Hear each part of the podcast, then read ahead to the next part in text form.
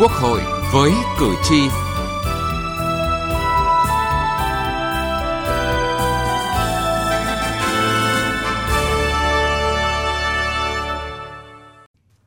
quý vị và các bạn. Thưa quý vị và các bạn, lập pháp là chức năng quan trọng hàng đầu của Quốc hội. Trong nhiệm kỳ Quốc hội khóa 14, Quốc hội đã dành nhiều thời gian tập trung cho công tác lập pháp, thể chế hóa kịp thời Hiến pháp năm 2013, tạo cơ sở pháp lý cho các hoạt động kinh tế xã hội, cho việc kiện toàn bộ máy tổ chức chính quyền địa phương.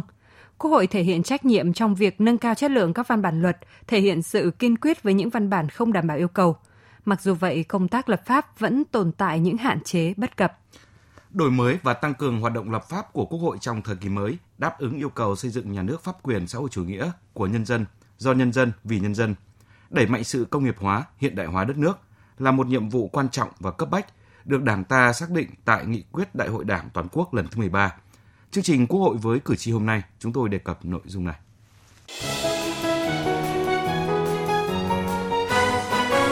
Cử tri lên tiếng.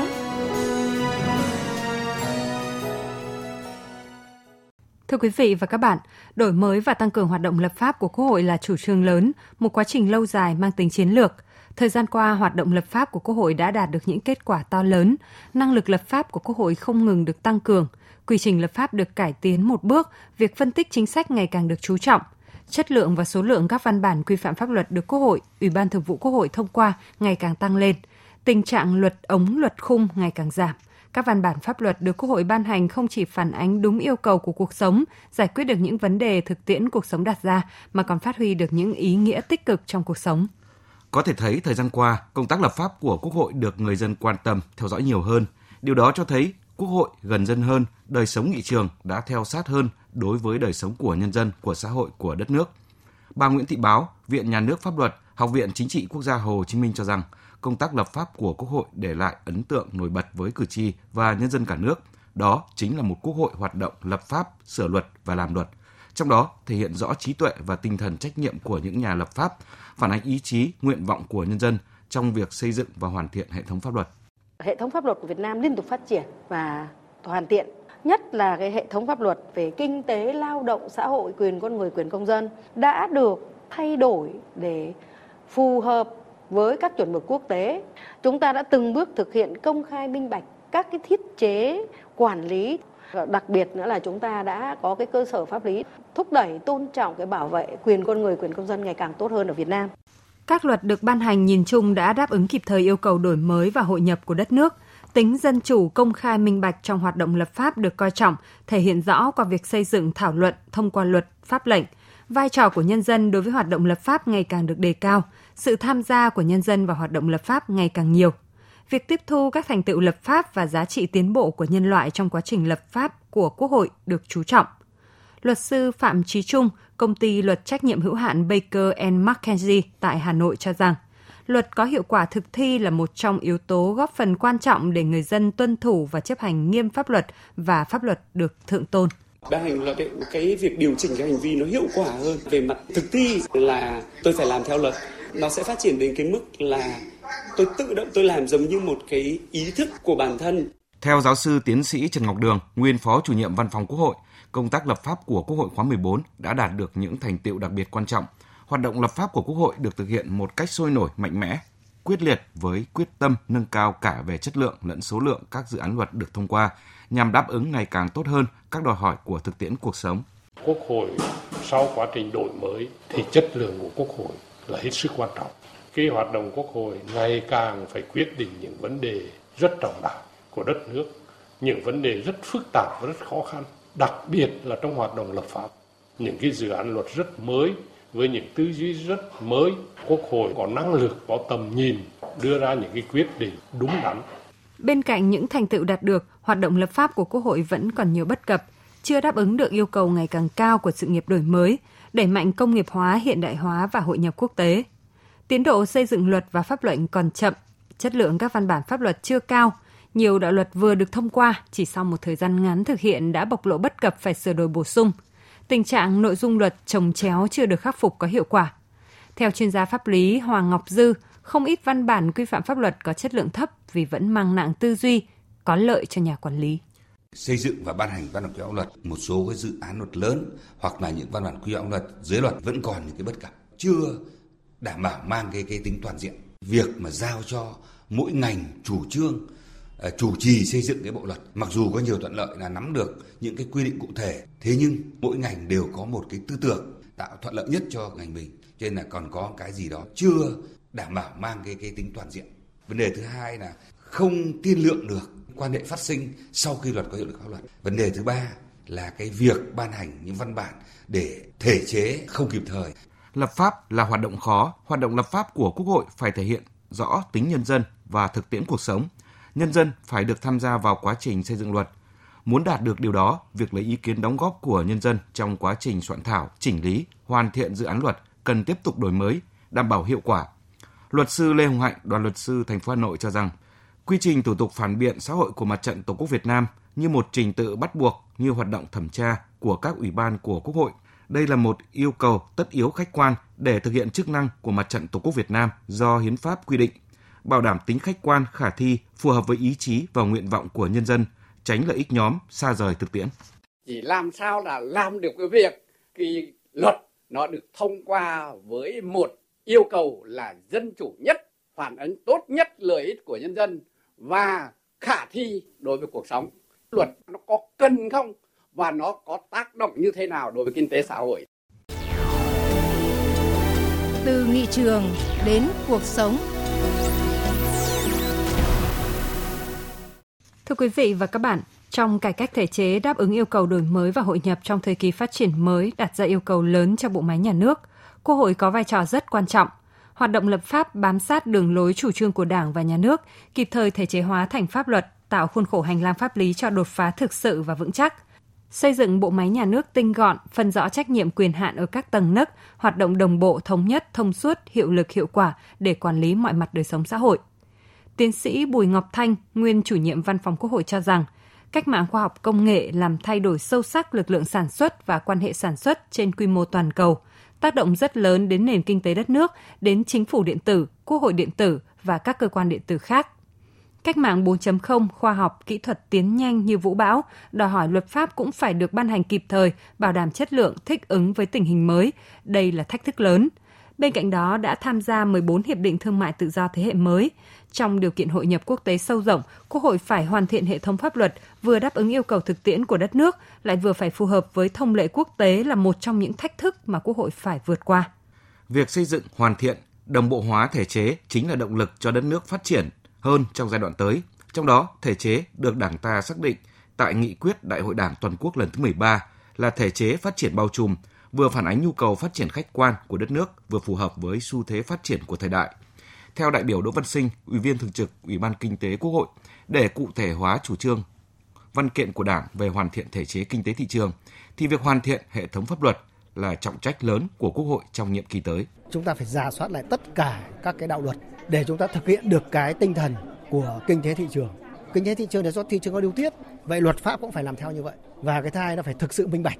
để tạo điều kiện khơi thông tất cả các nguồn lực. Bây giờ làm luật, các bộ, các ngành phải thực sự minh bạch để tạo một cơ chế thông thoáng để cho thị trường có điều tiết. Nhiều ý kiến cũng cho rằng để hoàn thiện nâng cao chất lượng các văn bản pháp luật, thời gian tới Quốc hội, Chính phủ cần hoạch định được một chương trình xây dựng pháp luật toàn diện, tổng thể, có tầm nhìn chiến lược, đồng thời tiếp tục đào tạo nâng cao trình độ cán bộ pháp luật và công tác nghiên cứu lý luận về pháp luật nhằm đáp ứng đòi hỏi của thực tiễn. Theo đại biểu Nguyễn Văn Tuyết, đoàn đại biểu Quốc hội tỉnh Bà Rịa - Vũng Tàu, để hoàn thiện thể chế, cần ưu tiên cải cách thể chế theo hướng đồng bộ trên nền tảng hiến pháp và các luật về tổ chức nhà nước hiện hành. Chúng ta phải rà soát lại những cái quy định liên quan đến những cái nội dung hội nhập để làm sao nó phù hợp với lại những cái cam kết của Việt Nam, tạo điều kiện cho các cái doanh nghiệp Việt Nam hội nhập. Những cái chính sách đưa ra phải hết sức là công khai và minh bạch và có sự bình đẳng giữa các doanh nghiệp với nhau để tránh lợi dụng những cái cơ chế chính sách thì nó sẽ tạo ra bình đẳng trong các cái cơ hội để kinh doanh và phát triển. Chỉ ra thực tế, luật chưa có tính dự báo dài hơi hơn trong lộ trình xây dựng, vướng chỗ nào thì sửa chỗ đó để thuận cho công tác quản lý, nhưng khi rà soát thì lập tức phát hiện ra điểm thiếu đồng bộ, khi triển khai trong thực tiễn thì lại tiếp tục vướng. Để khắc phục tình trạng này, đại biểu Phan Thái Bình, đoàn đại biểu Quốc hội tỉnh Quảng Nam đề nghị của các dự án luật phải có tính dự báo tốt theo kịp với thực tiễn, phải chú trọng cái công tác đánh giá tác động của các dự án luật mà đặc biệt là lấy ý kiến của các đối tượng tác động. Đây là vấn đề hết sức quan trọng để từ đó chúng ta đánh giá được các mặt khi dự án luật đưa vào cuộc sống nó có đáp ứng được yêu cầu không. Và thứ ba là phải đổi mới cái hình thức và cái phương pháp lấy ý kiến. Cái việc mà tổ chức xin ý kiến của nhân dân cần phải nghiên cứu có đổi mới và có nhiều hình thức hơn, đảm bảo thông tin một cách đầy đủ để từ đó lấy ý kiến thực chất. Việc đổi mới cách thức, tư duy, phương pháp làm luật, đảm bảo kỷ luật, kỷ cương, tôn trọng ý kiến của nhân dân trong xây dựng luật là những yếu tố quan trọng để luật có tính khả thi, phát huy hiệu quả, hiệu lực trong cuộc sống. Ông Nguyễn Văn Phúc, nguyên Phó Chủ nhiệm Ủy ban Kinh tế của Quốc hội đề nghị. Tôi cho rằng chúng ta phải thay đổi lại cái tư duy và cái cách thức xây dựng pháp luật. Bởi vì cái việc đưa được pháp luật vào cuộc sống hay là chính phủ nợ đọng ở nhiều cái văn bản hướng dẫn cùng những các bộ nợ cả cái thông tư ấy, xuất phát đầu tiên từ cách xây dựng pháp luật và cái tư duy xây dựng pháp luật. Theo báo cáo tổng hợp kết quả giám sát của các ủy ban Quốc hội về việc ban hành văn bản quy phạm pháp luật trong nhiệm kỳ Quốc hội khóa 14. Văn bản pháp luật không thống nhất, chậm ban hành văn bản hướng dẫn thi hành chi tiết là những tồn tại lâu nay trong công tác xây dựng luật. Phó Chủ tịch Quốc hội Phùng Quốc Hiển đề nghị các cơ quan có trách nhiệm cần dành thời gian nghiên cứu kỹ và tuân thủ trình tự, quy trình trong công tác này. Chúng ta cũng phải chuyên tâm hơn nữa đến công tác xây dựng luật và pháp lệnh ở các cấp độ khác nhau. Nhiều cái rất rõ rồi nhưng mà cũng không xem xét kỹ lưỡng. Luật quy định như thế rồi trình tự vẫn không đúng. Thế là đâm ra lại kéo dài. Cho nên tôi đề nghị là nhiều khi chúng ta cũng dành thời gian nghiên cứu kỹ luật, cái trình tự thủ tục của luật. Ở góc nhìn khác, Chủ nhiệm Ủy ban Văn hóa Giáo dục Thanh niên, Thiếu niên và Nhi đồng của Quốc hội Phan Thái Bình cho rằng văn bản dưới luật chậm ban hành không phải do nhận thức của các cơ quan mà do có những vấn đề khó và vướng trong thực tiễn triển khai. Ở đây thì tôi đánh giá rằng không phải là do nhận thức mà do nó khó mà chúng ta chưa quyết liệt để chúng ta giải quyết. Thì cái khó này đó là do chồng chéo, còn cái nhận thức thì mức độ thôi. Hiện nay là khi một cái luật ra và khi triển khai luật nó sẽ đụng chạm với nhiều luật khác. Tôi rất ngại là mỗi bộ có một cái luật, rồi bộ nào giữ cái bộ luật đó và khiến cho các luật nó không được vận hành một cách phối hợp tốt. Trong khi luật nó là một cái hệ thống văn bản của nhà nước và nó được vận hành cùng một lúc và sự phối hợp với nhau. Chất lượng của hệ thống pháp luật không chỉ phụ thuộc vào quy trình, thủ tục, vào từng công đoạn của quá trình xây dựng luật mà còn phụ thuộc không nhỏ vào năng lực, bản lĩnh của Quốc hội, đại biểu Quốc hội cũng như việc coi trọng đúng mức ý kiến của nhân dân, các chuyên gia trong hoạt động này. Với ý nghĩa điều chỉnh mọi lĩnh vực đời sống kinh tế xã hội, hệ thống pháp luật đòi hỏi phải có sự thống nhất, cụ thể, minh bạch và giải quyết được những vấn đề cuộc sống đang đặt ra, đưa đất nước phát triển mạnh mẽ, bền vững trong giai đoạn tới.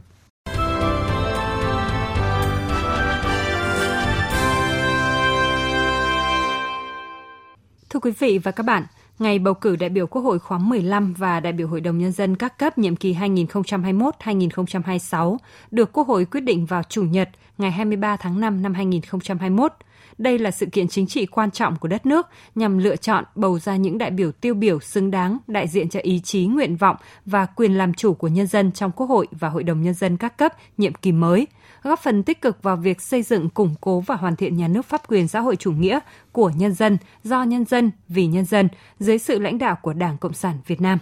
Triển khai công tác bầu cử đại biểu Quốc hội khóa 15 và đại biểu Hội đồng Nhân dân các cấp nhiệm kỳ 2021-2026, các địa phương trong cả nước đang tích cực triển khai công tác chuẩn bị cho cuộc bầu cử. Tại Thành phố Hồ Chí Minh, Ủy ban bầu cử Thành phố Hồ Chí Minh tổ chức họp phiên thứ 3 để nghe báo cáo tiến độ thực hiện công tác chuẩn bị tổ chức bầu cử đại biểu Quốc hội khóa 15 và đại biểu Hội đồng Nhân dân các cấp nhiệm kỳ 2021-2026. Bà Nguyễn Thị Lệ, Phó Bí thư Thành ủy, Chủ tịch Hội đồng Nhân dân, Chủ tịch Ủy ban bầu cử Thành phố Hồ Chí Minh cho biết, đến thời điểm này, công tác bầu cử cơ bản đảm bảo tiến độ. Các tiểu ban đã hoàn thành kế hoạch, xác định các đầu việc trọng tâm để tham mưu cho Ủy ban bầu cử thành phố. Ủy ban Mặt trận Tổ quốc Thành phố Hồ Chí Minh đã tổ chức thành công hội nghị hiệp thương lần thứ nhất với sự đồng thuận cao. Bà Nguyễn Thị Lệ đề nghị các bộ phận tiếp tục chủ động bám sát và thực hiện đúng kế hoạch bầu cử, trong đó công tác tuyên truyền thì mỗi địa phương có cách làm phù hợp, sao cho dễ hiểu, có thể làm các cẩm nang hỏi đáp về bầu cử. Đặc biệt cần tạo điều kiện tốt nhất cho các đại biểu ứng cử đại biểu Quốc hội và đại biểu Hội đồng Nhân dân Thành phố Hồ Chí Minh. Tôi đề nghị các ông chí phải hướng dẫn cho kỹ, công khai cho rõ về cái bộ hồ sơ ứng cử Quốc hội như thế nào và Hội đồng dân là sao, tạo mọi điều kiện thuận lợi nhất để cho cái người ứng cử được giới thiệu ứng cử đó, người ta đến nó thuận lợi nhất để nộp hồ sơ, để tránh đi cái sự phiền hà. Trong phân công cán bộ và quán triệt tinh thần nhiệm vụ cho cán bộ phải hết sức làm lịch sự và làm dân vận thật khéo. Dù ảnh hưởng bởi dịch bệnh COVID-19, tỉnh Hải Dương đang tăng cường công tác chuẩn bị phân bổ phù hợp về cơ cấu, thành phần, số lượng người ứng cử đại biểu Quốc hội khóa 15 và đại biểu Hội đồng Nhân dân các cấp nhiệm kỳ 2021-2026. Hầu hết hội nghị hiệp thương của tỉnh Hải Dương vẫn được tổ chức trực tiếp nhưng đảm bảo nguyên tắc giãn cách và thực hiện nghiêm các quy định về phòng chống dịch. Riêng tại xã Nam Tân, huyện Nam Sách, tổ chức hiệp thương bằng hình thức phát phiếu lấy ý kiến đến các thành phần đại biểu hiệp thương. Qua hội nghị hiệp thương lần thứ nhất, toàn tỉnh Hải Dương đã thống nhất giới thiệu 19 người ứng cử đại biểu Quốc hội khóa 15, 114 người ứng cử đại biểu Hội đồng Nhân dân tỉnh, 759 người ứng cử đại biểu Hội đồng Nhân dân cấp huyện,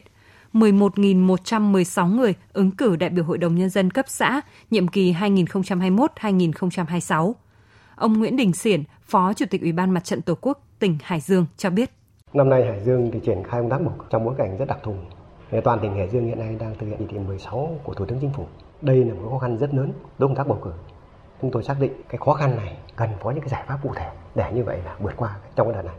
Theo Ủy ban Mặt trận Tổ quốc Việt Nam tỉnh Quảng Ngãi, hội nghị hiệp thương lần thứ nhất để thỏa thuận cơ cấu, thành phần, số lượng người ứng cử đại biểu Hội đồng Nhân dân tỉnh Quảng Ngãi nhiệm kỳ 2021-2026 đã biểu quyết thống nhất giới thiệu 99 người ra ứng cử để bầu 53 đại biểu. Trong đó, cấp tỉnh giới thiệu 64 người ứng cử để bầu 40 đại biểu, cấp huyện giới thiệu 35 người ra ứng cử để bầu 13 đại biểu. Ủy ban bầu cử các cấp của Quảng Ngãi đã bám sát chỉ đạo hướng dẫn của Trung ương, chủ động rà soát kiểm tra hồ sơ của các ứng cử viên, phát huy dân chủ, giới thiệu người ứng cử bảo đảm cơ cấu chất lượng, đủ số lượng và trình tự theo quy định của pháp luật về bầu cử. Ông Lữ Ngọc Bình, trưởng ban tổ chức tỉnh ủy, ủy viên Ủy ban bầu cử tỉnh Quảng Ngãi cho biết, số lượng đại biểu Hội đồng Nhân dân tỉnh Quảng Ngãi nhiệm kỳ này giảm so với nhiệm kỳ trước. Số lượng đại biểu Hội đồng Nhân dân tỉnh nhiệm kỳ này giảm hơn so với nhiệm kỳ trước. Theo cơ cấu số lượng thì tỉnh Quảng Ngãi là nhiệm kỳ trước là 55, là nhiệm kỳ này là chỉ có 53, giảm 2 đại biểu. Trên tinh thần hiện nay là đảm bảo các cái cơ cấu quy định của Trung ương, đặc biệt là cơ cấu về nữ, tuổi trẻ, dân tộc thiểu số, cũng như cơ cấu các thành phần liên quan đến các cái cộng đồng doanh nghiệp, tôn giáo vẫn phải đảm bảo. Ủy ban bầu cử tỉnh Bình Thuận cũng đã có quyết định về việc ấn định số đơn vị bầu cử, danh sách các đơn vị bầu cử và số lượng đại biểu Hội đồng Nhân dân tỉnh Bình Thuận nhiệm kỳ 2021-2026 được bầu tại mỗi đơn vị. Theo đó sẽ có 14 đơn vị bầu cử Hội đồng Nhân dân tỉnh, trong đó huyện Phú Quý sẽ bầu 1 đại biểu, 6 đơn vị bầu 3 đại biểu, 1 đơn vị bầu 4 đại biểu và 6 đơn vị bầu 5 đại biểu. Ông Bùi Thế Nhân, Bí thư huyện ủy, Chủ tịch Ủy ban Nhân dân huyện Phú Quý cho biết, toàn huyện đảo có hơn 90% dân số sinh sống bằng nghề biển, trong đó có nhiều tàu cá đánh bắt khơi xa tận vùng biển quần đảo Trường Sa. Vì vậy, để bảo đảm cho các cử tri là ngư dân thực hiện quyền bầu cử là vấn đề quan tâm hàng đầu của huyện Phú Quý. Trước thực tế này, Ban chỉ đạo công tác bầu cử tỉnh Bình Thuận yêu cầu cấp ủy chính quyền địa phương, Ủy ban bầu cử các xã trên địa bàn huyện Phú Quý đẩy mạnh công tác tuyên truyền với nhiều hình thức đến từng hộ ngư dân, tổ hợp tác, đoàn kết vận động bà con ngư dân thu xếp thời gian tham gia bỏ phiếu đầy đủ, đặc biệt là chú trọng tuyên truyền về nội dung văn bản hướng dẫn về công tác bầu cử đến tận từng thôn xóm hộ gia đình. Đến đây, thời lượng chương trình Quốc hội cử tri đã hết. Cảm ơn quý vị và các bạn đã quan tâm theo dõi.